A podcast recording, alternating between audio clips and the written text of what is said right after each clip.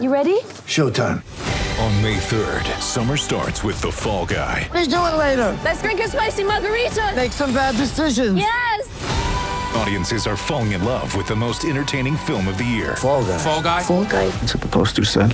See Ryan Gosling and Emily Blunt in the movie critics say exists to make you happy. Trying to make it out? Because nope. I don't either. It's not what I'm into right now. What are you into? Talking. Yeah. the Fall Guy. Only in theaters May 3rd. Rated PG-13.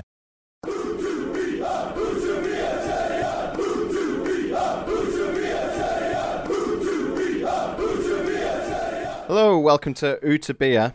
Stephen Chicken here. I've left a big pause there because people have said that it sounds like the name of the podcast is Utabia Stephen Chicken, which is a different podcast. That's Nobody only wants available. Well, it's only available behind a paywall. So if you DM me, I'll send you the uh, the address for that. It's a very niche thing. Um, Huddersfield Town have had a really busy couple of weeks since we last recorded. Um, we had the international break where nothing was happening, so we thought no need to do a podcast here. And then suddenly everything has happened in the space of a week, hasn't it? Opta's David Hartrick. It has. It's been a busy old time, and you have been front and centre at part of it, haven't you? Yeah, we did that big interview with Phil Hodkinson and Leigh Bromby and Dave Threlfall Sykes, and I, I, I mean, that was a huge, huge interview for us. The level of interest in that is never before seen at the Examiner, um, which I think just sort of shows that they needed to do that interview. And there are reasons that they went into towards the end as to why they hadn't had this conversation before, um, primarily to do with not wanting to hurt their negotiating position within the transfer window, but also the other big primary reason was they said they felt like they had done enough talking and needed to to actually put their plans into action and show that they were moving in the right direction. The interview actually happened just after the Rolando Aarons' deal had fallen through. We understand that there was a, a hitch in the deal late on um, that that was neither club, but meant that the deal got delayed um, at sort of the crucial moment and then didn't get through until two minutes past five. So that that's sort of the latest info I've got on that. They needed that winger. They needed that attacker, didn't they, Dave? We talked about this before. Yeah. Uh, the, the striker versus winger debate, we're not going to have all that again. We had that debate on, was it the last podcast? They could have just done with some fresh blood into that attacking lineup one way or another, though. That's that's the reality. Whatever the reason was, it didn't it didn't happen, but they're already looking towards January with that deal reading your excellent interview, Stephen. Um, Oh, thank you. so he still might be a town player yet. But I, I don't know. I think it's worth talking about the transfer window a bit overall because there was a, a lot of people have been extremely negative about it. I'm probably fairly neutral on it, if I'm honest. I don't think it was brilliant. I don't think it was particularly bad. Where do you fall? I think the signings they made, generally speaking, were good. Um, and I think the fans would agree with that. We did sort of a hit or miss uh, thing with the fans uh, a few weeks ago. And Pipa, Sarr, Eiting all got over 95% on that. Danny Ward was pretty much 50 50. And Joel Pereira's mark was a bit lower, but I mean, he's he was signed as a backup goalkeeper, so I'm sure no one's heart's going to be broken over that, to be perfectly honest. So in that sense, the players they've signed look to be the right players for the job. We've already seen really, really good stuff out of Pipa. We've seen really promising stuff from Sarr on his on his you know handful of appearances, three appearances he's made now, hasn't he? And and Carel Eiting in sort of a, a similar number. I think maybe one more one more sub appearance than Sarr. Um, and he's you know he's not been amazing, but he's certainly shown signs that he's got that quality on the ball, and it looks like he's going to be playing in the final third now rather than as a six as we thought he might. So that's uh, that should give Town a bit of an injection of creativity, and already has at certain moments. But you can't really overlook the fact that we spent most of the sort of the last month of the window going, well, if Karlan Grant goes, they need to sign an attacker. That is clearly a view that the club signed, hence why they went back for Chris Willock initially, and then why they went for Rolando Aarons for, for deadline day. They obviously felt that, that they were short on a winger, and they've they've got a policy of having two players for every position. The fact they've signed Alex Vallejo now um, for defensive midfield, and that's the first and last time that I'm going to do the on the the J. Um, they've signed Alex Vallejo um, for defensive midfield, which means they do have two players for every position except the wing, and um, where they've they've got three wingers for sort of the the, the, the two wing slots, Koroma and Mbenza and Diakhaby. They they did need to fill that slot to be perfectly honest, because um, for all and Mbenza has been improved. He's he's not exactly been putting in sort of nine out of ten performances. He's been putting in sort of steady six and sevens, which is really encouraging. Um, but you know, he, he is still a work in progress, even if he is making progress. And Diakhaby, we've not even really seen much of him. Um, you know, he's been on the bench as an unused sub several times, and I'm not convinced that that he's the answer to, to very many problems. To be honest, Koroma is a bit more encouraging. To be fair, he's making good progress, but we've we've also seen moments where he's for scored against Swansea, where he's got in front of goal. Uh, and not taken chances that he probably should have taken. Hopefully, that Swansea goal sort of opens the floodgates a bit for him now. But yeah, I mean they they needed that winger. I, I would say it's centre forward as well. And, and one of the things in the interview that Phil got a lot of criticism for was saying they have five strikers. And in fairness to Phil, if you re- go back and read that interview, he was building up to a, he intentionally included a couple of academy players to build up to a point um, about the fact that they've got academy players in backup. And I think fundamentally part of the issue is just that fans don't think that Danny Ward is a first choice centre forward, which the club do. And the fact he's been injured and the fact that he has been at the club before and not been a centre forward, I think, are both factors in that. I've rambled on for a very long time there, Dave. so apologies for that. But what what what was your take on it? Well, I I, I hate um, I hate the idea that you can like win a transfer window, and I, I, think all you can do with a transfer window is I think you just have to assess is the squad any better, is the squad any worse, and I think for all the business that was done, the players that have come in and the players that have gone out, I look goalkeeping wise, and I think well. They've got Hamer and Pereira and Schofield now. They had Grabara, Lössl, Coleman, and Schofield last season, so you'd argue that's a bit weaker. Mm. Defensively, you'd say it's pro- it's probably a bit stronger because they've got that right back. You know, Simpson was brilliant when he came in, but then tailed off quite badly when the, the game started going thick and fast. So I think you mm. go yeah, you've lost Kongolo, but he wasn't playing anyway. He wasn't offering oh, anything. Yeah. I don't think I, no one has made a single uh, no. comment about Terence Kongolo's departure to me one way or the other. So, so I think adding in, you know, Sarr and uh, Pipa there is is good. They've got the same cover each side, Brown and Duhaney. So I'd say the defence is a bit improved. Midfield, I don't know. I'm a, I'm. I think it's about the same. I, I, I need to see a bit more of Eiting, but obviously they had Chalobah. They had a couple of options there. Bacuna, I think you could probably put him in with the wingers as well, possibly Steve, because I think he's going to end up having to do a job there quite mm. a few times this season. And then up front, you'd say they're probably worse off without Karlan Grant, without without a doubt. Um, but I'd say overall, I don't think the squad is sort of markedly worse or, uh, you know, it looks massively different. They're going to struggle. And the unknown in all of this is still Carlos Corberán because he's getting more from players that were there anyway. So I'm quite neutral on it, really. I think they could have done with that attacking player and that would have pushed it into, yeah, this is a fairly positive window. But I think the business they've done is intelligent. I think getting players out that they needed to get out was intelligent again.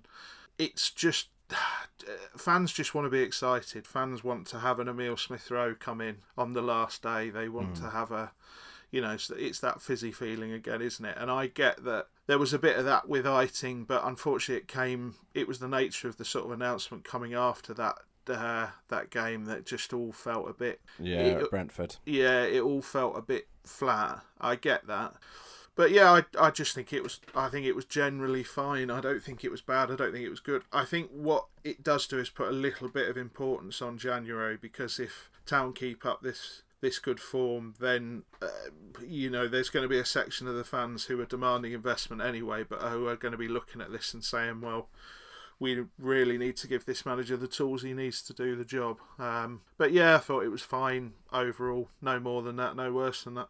Yeah, and you know, Rolando Aarons, it's worth saying he, you know, it's he's not gone and just scored 19 goals in the championship himself. It's not like he's they a had project this. player. Yeah, exactly. It's not, you know, he's from what I, I mean, you look at his stats and um, and I'm talking here just about sort of appearances and goals, like very like top level stats. Because in truth, I've not even really had a chance to dig into to him yet and what he might bring to the team. That is something that, that we will look to do. Um, and I know someone else for our site has, has written a piece on that if you want to look for it. Um, but the point is, he's not you know, it's not like they've gone and tried to sign Said Benrahma and that's fallen through at the last minute. No. Um, The thing about Aarons is he's he's, a, he's another player that's got all the talent in the world but hasn't been able to apply it properly. And I know he had a he had a bit of a disastrous loan spell at Sheffield Wednesday, was it, where it just didn't. this is what I was coming on to. it. Yeah, the, sort of the reports I've had from people at the Newcastle end is that they, they some of those loans perhaps weren't the best moves Mm. for him. It's it's you see when not to give Town too too much credit or anything, but when they loan players out, it's it's usually got sort of a progression in mind. Uh, you know, they'll send them to non-league first to get used to physicality, then they'll go for a League One or League Two, and then they'll try bring them into the Championship team. Then, whereas Aarons has been to Italy, he's been to the Czech Republic, he's been to Scotland, he went to the Championship and then down to League One. So there's been a bit of inconsistency there. But I mean, not to. I mean, the only reason we're sort of dwelling on him as well is because Phil has said that that he remains the top target for January. Otherwise, I think we'd be moving on already Yeah. at this point in the podcast. To be perfectly honest, um, But, but, it would yeah. also, to be fair on that, it, it would be even worse to say we really wanted this player. It fell through at the last minute, so that's it. We're never going to look at him again. Because Yeah. basically, back yourself. If that's your pick, go and get your pick. You know, back your back yourself. So I get that. And there's an enormous amount of games to be played. You know, the, there's 19 between that Swansea game that we just played on Saturday and then the Reading come on the 2nd of January. There's 19 games in 77 days there. Um, and that includes a, a, a, a two week international break. So it's a lot of games, but in terms of time, that you know, it's it's 10 weeks or whatever it is. It's not a huge amount of time to be um, waiting for a player. And they they have said if if the need arises and they really feel like they need to add someone and there's someone available as a free agent who they think can add to the side and who's available on the right deal, then they'll they'll go and get them. They're not ruling that out. So I'm I'm not sort of trying to to, to defend them too much here because as I say, I think you know we've both sat here and said they desperately needed that signing, but I think um, there are factors sort of in the club's defence. To be fair. Yeah, and I think it just it just moves it just moves the issue to January where I think if we get to the end of January and they haven't got Aarons for whatever reason and they still are operating with three players who who are sort of specialists as wingers, then we will both have to sit here and say, yeah, that's that's not good enough. They've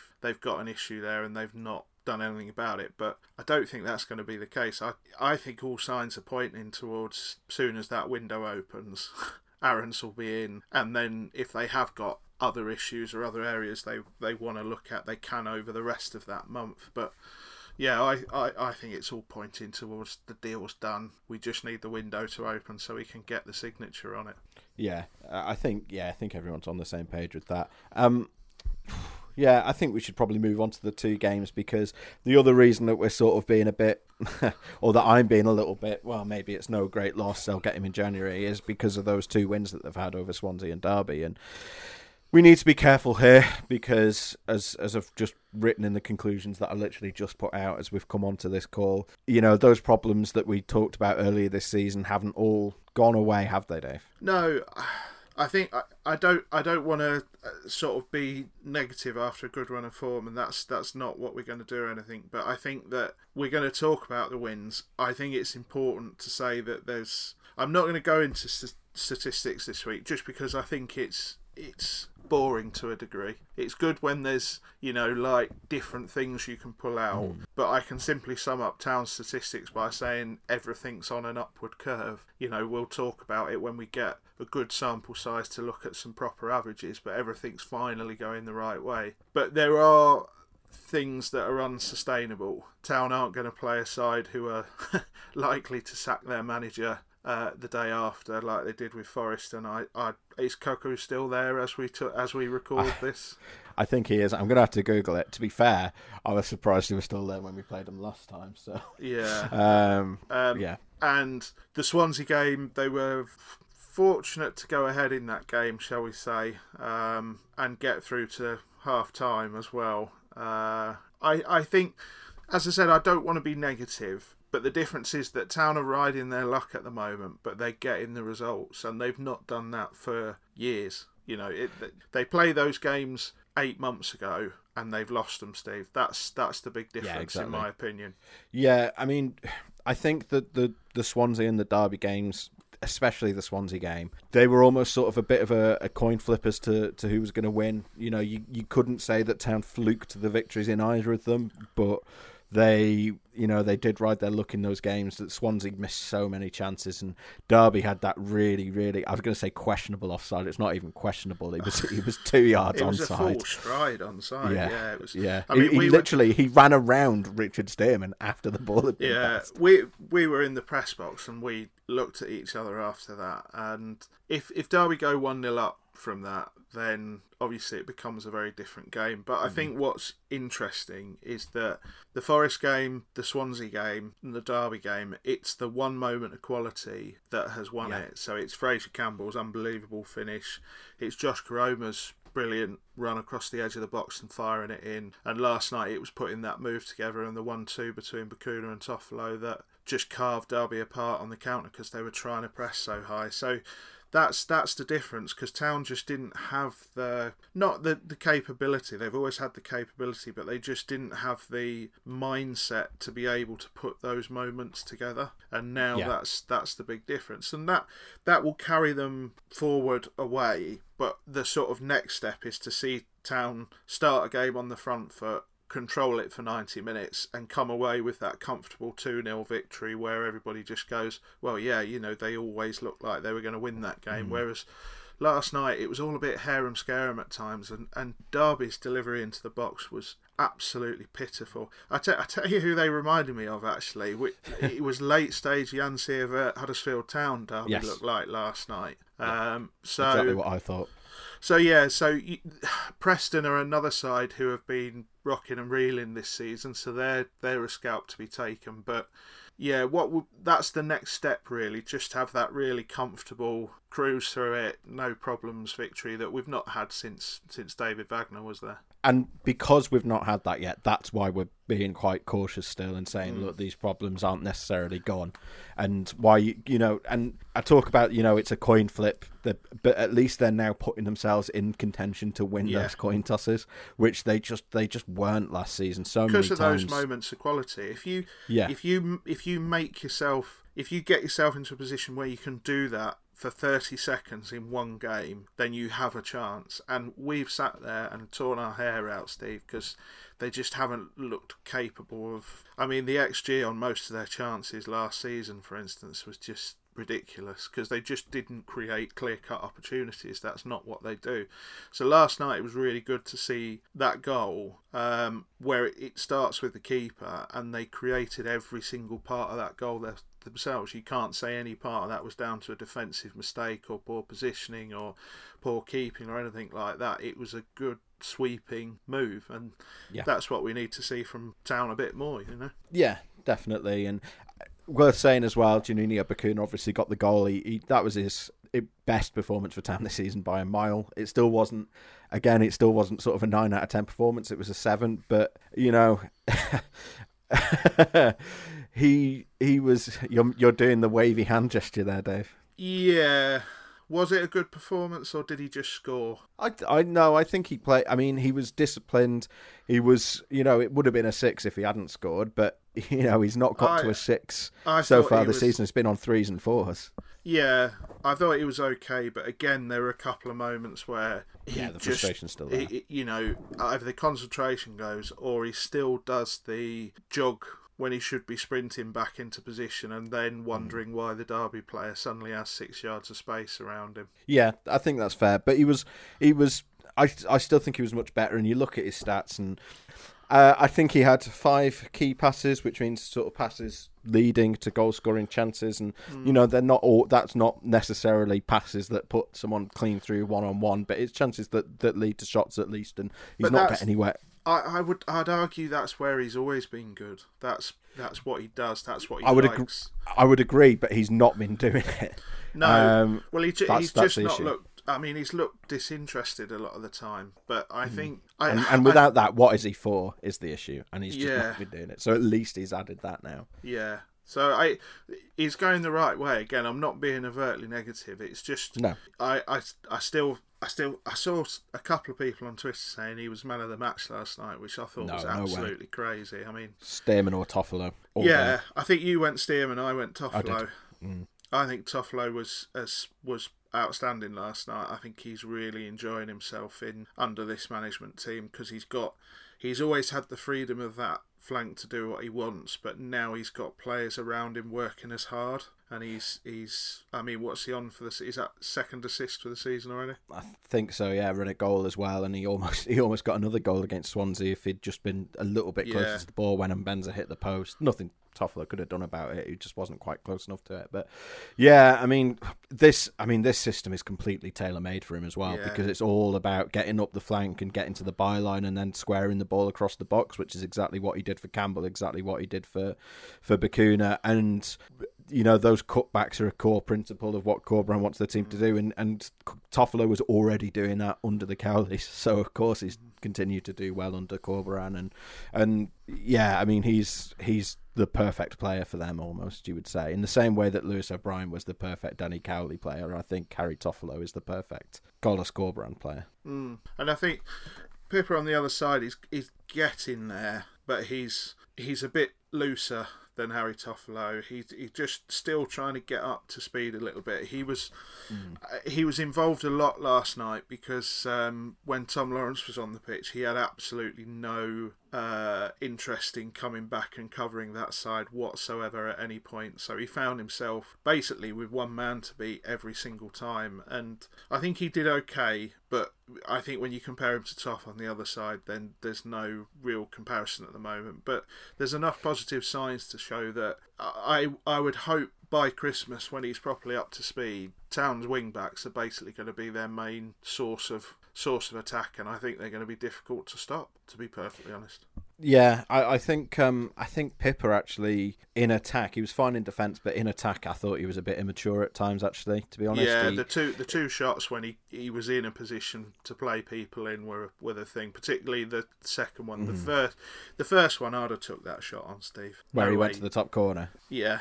Yeah. you couldn't you couldn't blame him for that. But but yeah, there was one where he had Mbenza and Campbell, and I think one other in the middle, and and and chose to shoot, put got it nowhere near the target, and and they you know Campbell shouted at him as you'd expect, and Mbenza actually s- stopped him on his way jogging back and went Pipa. Come on, like shrugging his shoulders. Incredible So- to see him Mbenza have a strop about something.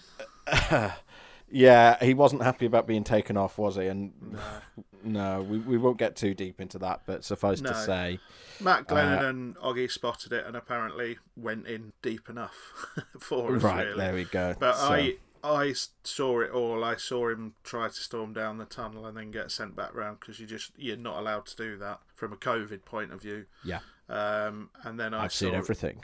saw saw us drop up the steps and he, he wasn't happy. But I, I think there's a big difference. I think it should be worth saying. One, I, I don't think it was great, and I'm sure hmm. somebody there is going to have a proper word with him. If there'd have been fans in the ground, that would have gone down like a lead balloon. Trust me. But I hmm. I do think that probably shows where his head's at at the moment, which a he actually cares again because I think it would be fair to say there was there was a pretty long period where he just didn't care about playing for Huddersfield Town, and b I think he knows he needs to impress. He's got he, he needs to kick on. He he needs. I mean, I hate to say it, but he needs to be a professional footballer again, playing games week in, week out, and contributing to the team. So, I'm not saying it's it's good to see or anything like that, but if if nothing else, the fact that he cares now, I think, is a positive sign. Yeah, definitely. And and you know, Carlos Corberan spoke about him at the the press conference before the the Swansea game, I think it was, and gave a really detailed answer and was saying, you know, he he he volunt well, he basically Corberan said. We want you to come back and give up your holiday to come back to training early because you've got a bit of catching up to do because the French season was just stopped rather than being finished. And uh, and Mbenza took it um, and has been really impressive in training with his attitude and his work rate and you can see in him as well that that there's such a, a massive difference and yeah i mean it wasn't great the way he went off against derby but you would i would also point to you know the celebration that he had with with Koroma and Bacuna after the swansea game and that that's a player who is enjoying being part of this team i think He, he wants to play well. That's the difference. He wants to play well. He wants to contribute. He wants to be part of this team. Hmm. And that's absolutely fine. But yeah, somebody just needs to have a word with him and just say that was that's not the way to express that, shall we say? yeah, I think that's fair enough. We should probably talk about the expectations for, for the season now because inevitably we've got up to the heady heights of eighth and people are getting a little bit giddy. Um, would it be fair to say that it's way too early to be talking about anything to do with the playoffs? No, Premier League or bust. Why not automatic top two? Uh, yeah, because as I said, I think it's difficult because what we what we don't want to do on this podcast, Steve, is come on here and just pop everyone's balloons and say, you know, it's not going to happen for this, this, and this reason.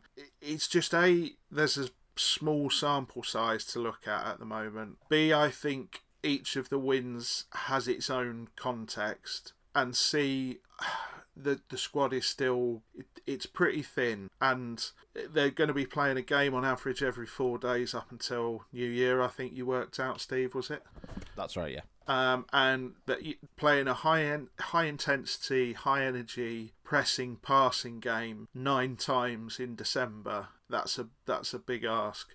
And I said on the podcast, I can't remember whether it was last week or the week before, that I think the way this town is, this this club is set up at the moment, the, the way they're playing, they're definitely going to be beaten big a couple of times. Uh, it's just just by the very nature of the the style they are trying to implement, and I think it's they've got to bounce back from them as well. Make sure they don't carry mm. that hangover into a couple of games or anything like that. So what we wanted before the season, Steve, I don't know if we talked about it on mic or off air, but we both said what Town could really do with is a really safe, easy, steady ascent into mid-table, stay there all season, no fear of relegation come February, you know, end of February, be sat there go, yeah, well, there's no chance they're going to go down, and that would do for the season. And I think that still has to be the aspiration, really. yeah, finish fourteenth kind of thing, and and and have seen signs of progress. I think, and to be honest, that is exactly the expectation or the hope that we had going into last season, and Yeah. obviously it, it didn't happen. And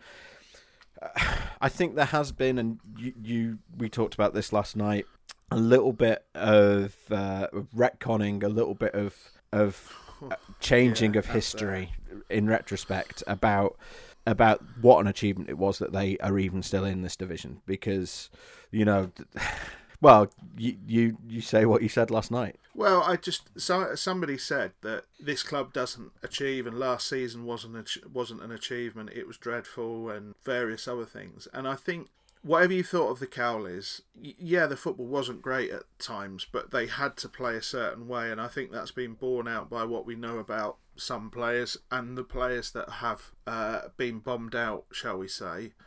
They did some fantastic business in January, and staying up when you have two points up. Was it two points after 11 games they got to? two after nine Two after nine. yeah That's that had never been done before. So to to say that wasn't an achievement or to just write it off as a terrible season, which I'm not saying it was great, but yeah it They was a terrible season but they should have gone climbed- down Yeah, they climbed a mountain to stay in that mm. league. They absolutely climbed a mountain. And then you throw in the fact there was players dropping who got sent to train with the kids. There was an injury crisis. There was COVID. And when they came back, they had a couple of horrible games. But their form over that mini league was actually comparable with with anyone around them. Hmm.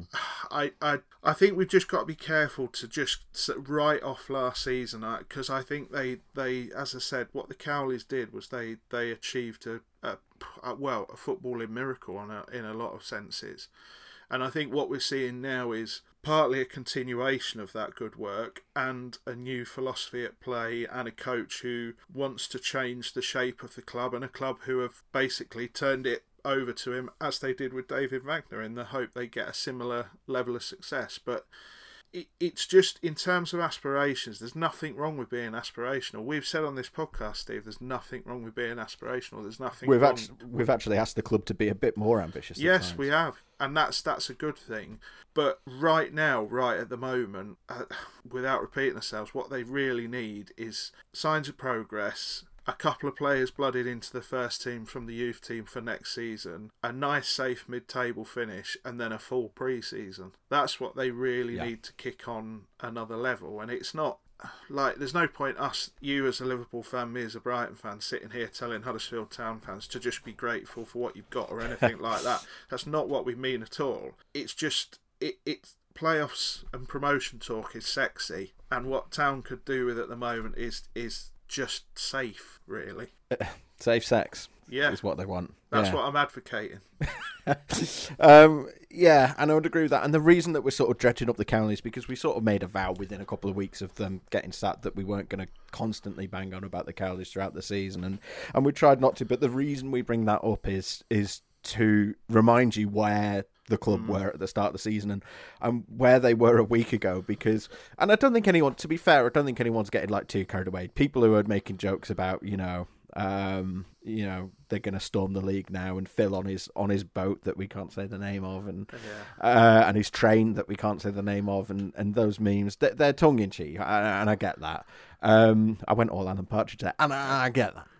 Um, but um, I think there is genuinely uh, a danger that that people actually do start believing that and then when the wheels eventually come off or the boat sinks, depending which meme you want to go with, um, that people suddenly think everything's terrible They again and lose. it's a They disaster lose again. sight. Yeah, they Yeah. they they lose sight. Uh, I just I think the progress at the moment is great. I think you can see you don't need us to tell you that things are going better. You can look at a league table and see that. But yeah, it's, I think all we're saying is you just need to remember that a mid-table finish this season would be progress. Uh, Playoffs and prom- I mean, if Town went up this season, you could actually argue it's probably the opposite of what they want. Yeah, yeah, going up too soon again, kind of thing. Yeah, I mean, uh, uh, nobody would turn around and say it's a bad thing No, because it, it isn't. But it's it, yeah, we. It, I think it's just about just resetting, not getting giddy. But Town getting ten points out of twelve doesn't happen. That's the that's the thing. That's where it's coming from. It doesn't happen. It hasn't happened for a long time. So the fact that we can sit here and say we still think what we said pre-season in terms of aspirations is perfectly valid. I think is a really exciting piece of progress. The fact we're Yeah, having to justify it is is good. Is exciting. Yeah, very much so. It's there's plenty of other conversations in a different world that that we could be having that would be a lot less uh, enjoyable and you know a lot less uh, fun to listen to than this. And you know, it's we're almost at that point where like when you're winning, there's less to talk about and less to, to because there's less to complain about. And you know, we know from the stats on our website that that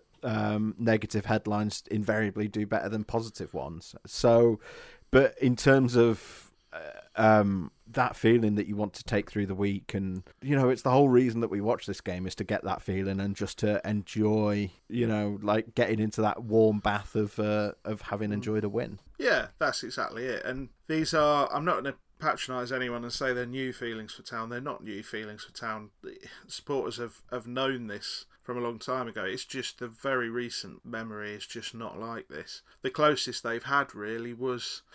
Well, basically, the only two periods you can look back on in the last, say, three years are the run when the Cowleys got things going of that seven games before the wheels came off hmm. again in December, and then there was the very early form in the Premier League. But that's how stark it's been, really, uh, in terms of, of fans' aspirations and fans' feelings. And I think it's important to say that uh, a lot of people have criticised the club quite heavily and they've been extremely vocal about it. And to be frank, they've gone way too far. But at the same time, it's also understandable because if you just get the same old, same old all the time, it gets less and less bearable. Chicken soup's lovely, but if you have it for every meal, you'll get sick of it fairly quickly.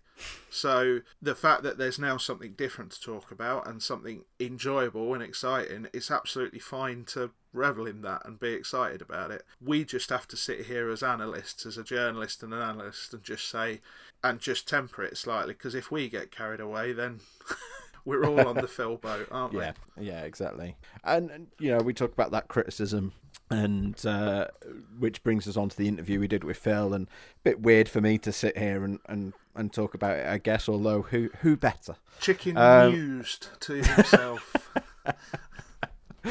um, but no, I mean, we, we did that interview with Phil and Leigh and and, and Dave um, on on Friday, and these are the, the kinds of conversations just to sort of give a glimpse behind the curtain that, that I have with Dave pretty much on a daily basis, and he's obviously you know giving me the thoughts of the club, but we can't always nec- you know I try the best I can to try and convey um, sort of the club's position on things, and you know everyone who's listened to the podcast will know that we've we've tried to do that. I don't just put it out there sort of unquestioned because you know sometimes they'll say stuff and I'll go mm, not sure about that one Dave.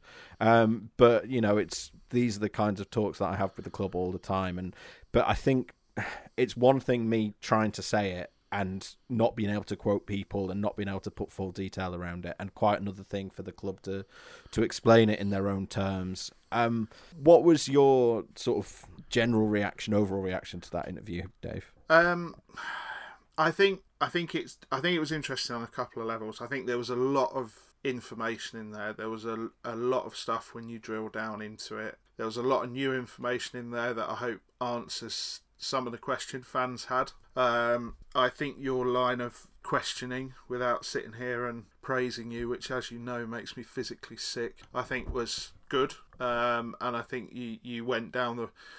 I think to to tell people a little bit about behind the scenes, you sort of came to me with these are the things I want to ask, and we had a slight tinker, but that was about it. And it was basically ticking off the fans' concerns one by one, which I think was the exact way to approach that interview. I don't think there was any other way to do it really. And I think I just going off on a slight tangent, I've seen a lot of people saying comparing it to the interviews he did on and he takes that chance in a in a negative light against them and I think that's absolute rubbish. The context of the two interviews are completely different.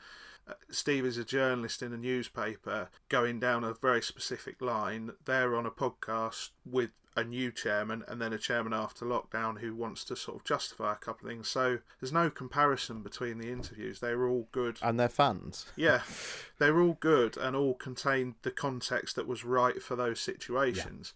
So I think with this one, I think there was a lot of good information. I think, as I said, I think there's a lot of fan questions that were answered. I do understand there is a little bit of negativity around a few points, and I get that because I I I just think you have to talk in reality here, and I think there's a section of fans that Philly's going to struggle to win over. Partly because he's, to be frank, he's not Dean Hoyle, and partly because he's a very different character. He's, he goes about things his own way, and I think that's I think that can be both a good and bad thing. But on the evidence of what we've seen so far, I think you have to say that at the moment things are going well, um, and I think it's important to recognise that and not just go in and say, well, it's it that doesn't matter because six months ago it wasn't. Uh, you can't you can't live your life like that.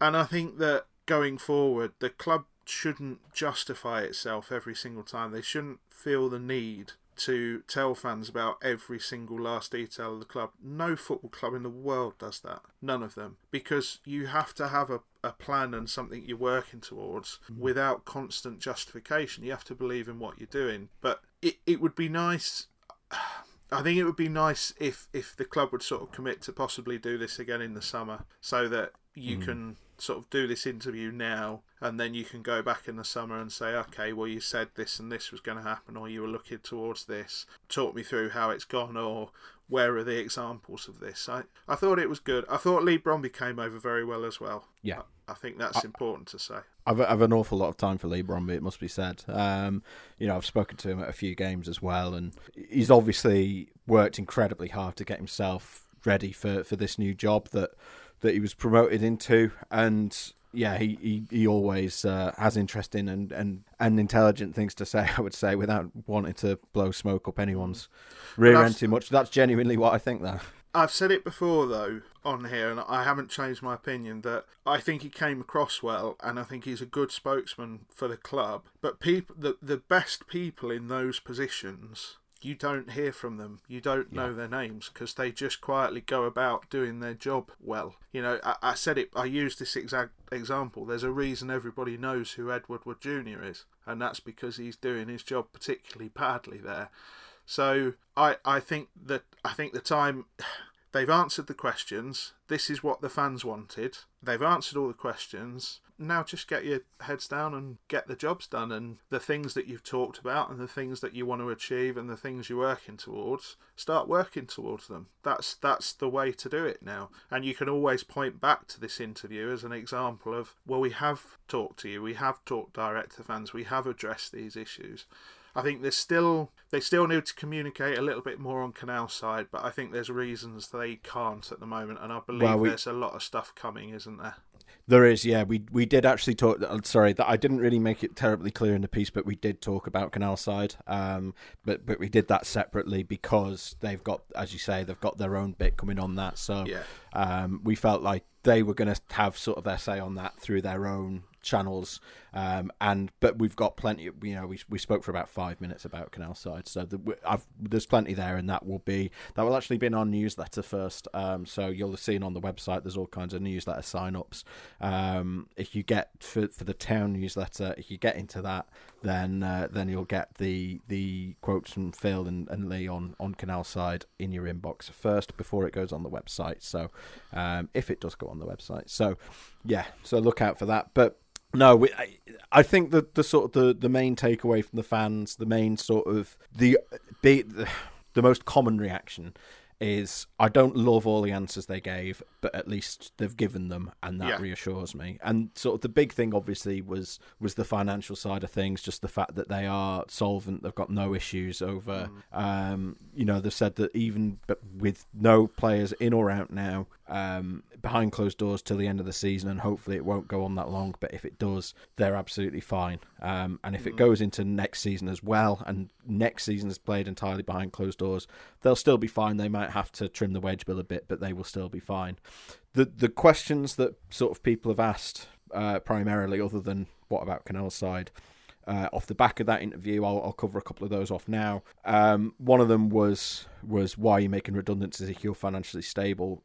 I, I should have asked that question to be fair, um, but I think to be honest, it's not You- something I, I would go on. You, I I don't agree with you asking that, Steve, because you're dealing with individual cases and you're dealing with people's jobs. Town were a Premier League club the season before last, and when you become a Premier League club, you have to take on more staff because, it, like in a very real sense, there's a load more boxes that need ticking in everything from your stadium to the way things are covered to to just your admin side of things. So Town were probably still running slightly heavy anyway, and everybody has had to make redundancies. Arsenal Football Club made redundancies.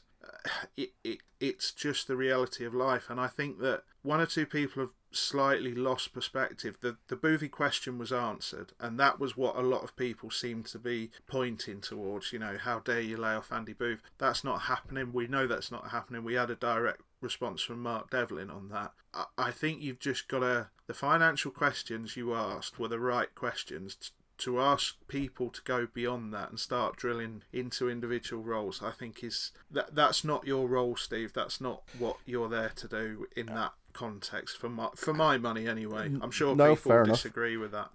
I, I would also say, it, even if I had asked it, I don't think it would have been appropriate for the club to answer it, which is almost sort of what you just said, um, for, for Exactly. exactly the reasons you just said, because it is an ongoing process. You know, we we had. It's a matter of public record. It's out there. We had redundancies at, at Reach earlier this year, um, after the, the which is the company that owns the Examiner, and um, you know pe- people were laid off, and it's not nice. But th- it's important to say that that is that making redundancies and being financially stable are not necessarily Yeah, like they're not necessarily mutually exclusive things. Um, is is is what I would basically say on that, and and I wouldn't be comfortable speculating any further.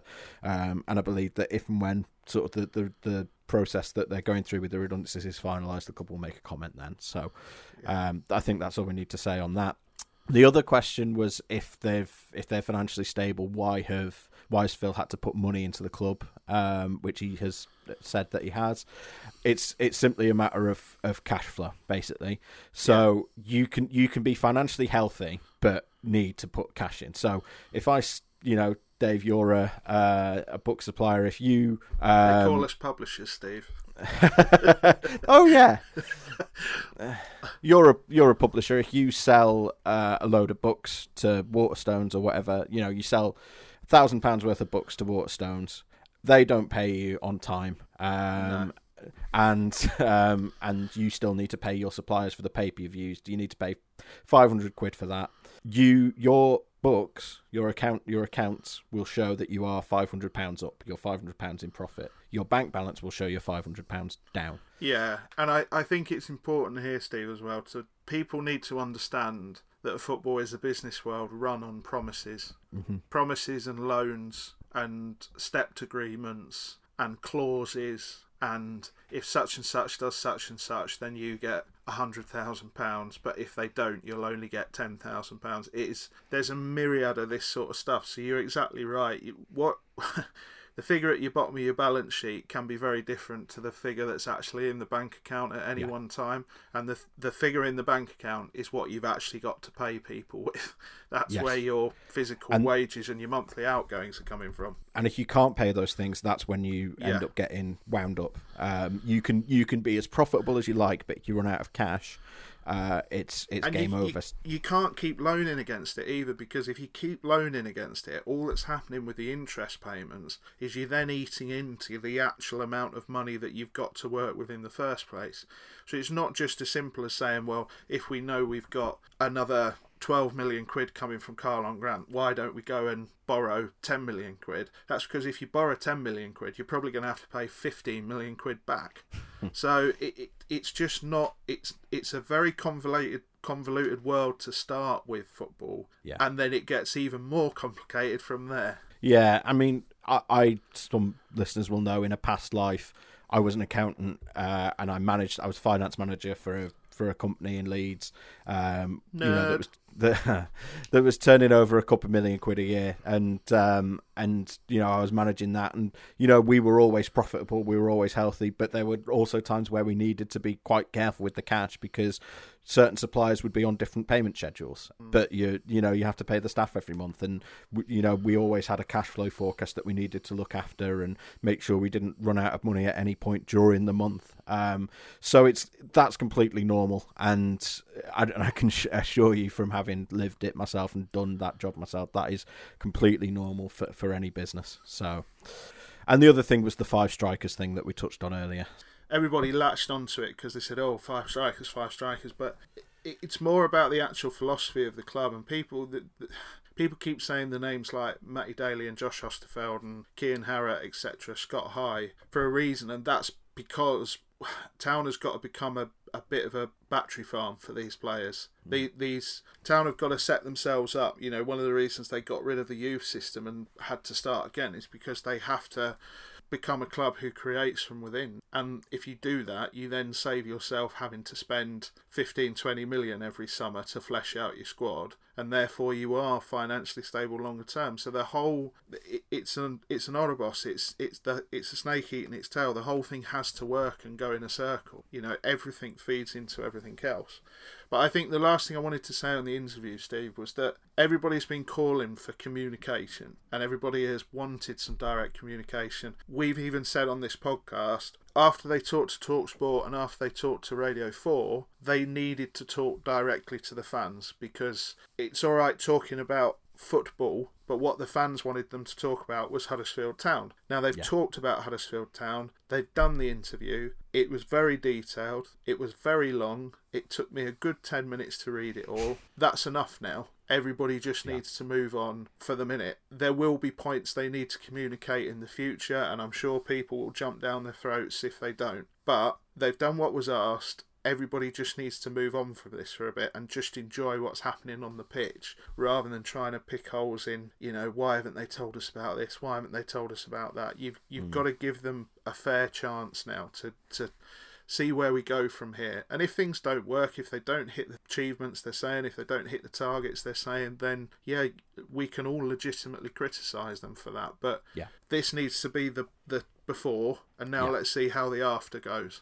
That's it, and exactly right. I think do, having done this doesn't make them immune from all criticism. No, it doesn't mean that you have doesn't mean you have to agree with everything they've said. It doesn't mean we won't continue to hold them to account if they, you know, if we think that there's that there's issues. Um, But, they're on the as- record now, and Yeah, if you're on the record, you've got to take that for what it is and Mm. and go forward. Yeah, exactly, and and just that that I think just being able to to say why haven't you spoken to us or why aren't you Mm. communicating, just getting that off the table, I think has hopefully calmed down a lot of people, um, Yeah. which is which which is positive, and as you say.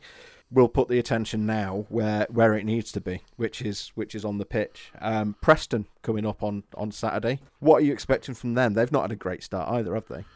No, they're they're still big, physical. They they will look. Preston's whole game plan. I thought what was interesting last night is that Derby had very specifically planned for Corberan ball, um, and they they started with five at the back to just try and basically let Town press them high and and be able to deal with that. Um, but then they switched to basically a Bielsa style three three one three at one point, and it was it was interesting that teams are studying town and how, how they how they play and trying to adjust for it. And I think Preston's whole game plan on Saturday will be to stop town getting into any sort of rhythm. It will be a tactical foul kind of game.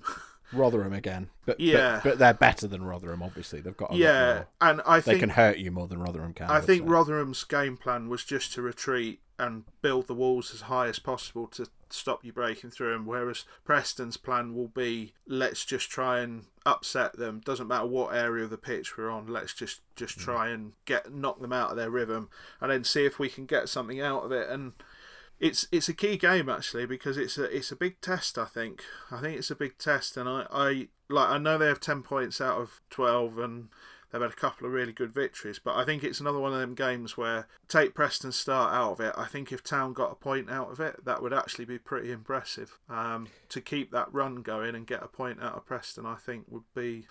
A, a team they've struggled with in the past as well, I think would be progress again, and that's Ex- that's all yeah. it needs to be. exactly what I was going to say, and and yeah, it's uh, seven seven points from three games from a three game week. You can't ever object to that, even if two of them are at home. Um, you know, I don't think anyone would have expected the win against Swansea. I think everyone would have said a point there was a really good result. So, um, yeah, I mean, a draw would be fine, but I think it.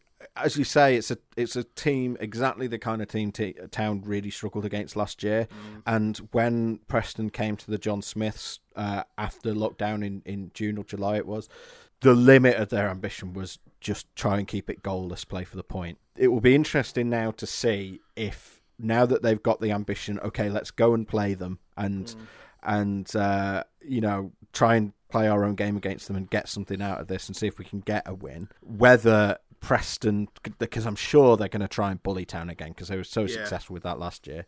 Whether them try to bully Town is something that Town have learnt to adapt to and learnt to play around and it's not going to bother them, or whether it reveals a bit of a weakness that they need to work on. They, yeah, I think Town need to score twice to win that game. And Yeah. despite all the positives and all the good things, uh, we've only got the Swansea game where they've scored twice, and one of those was wildly against the run of play, shall we say? so yeah, I, I, you just want to keep the pro. We we want to be talking about this game on this podcast next week, saying we could still see the pattern, we could still see the progress. They were unlucky on this regard, etc.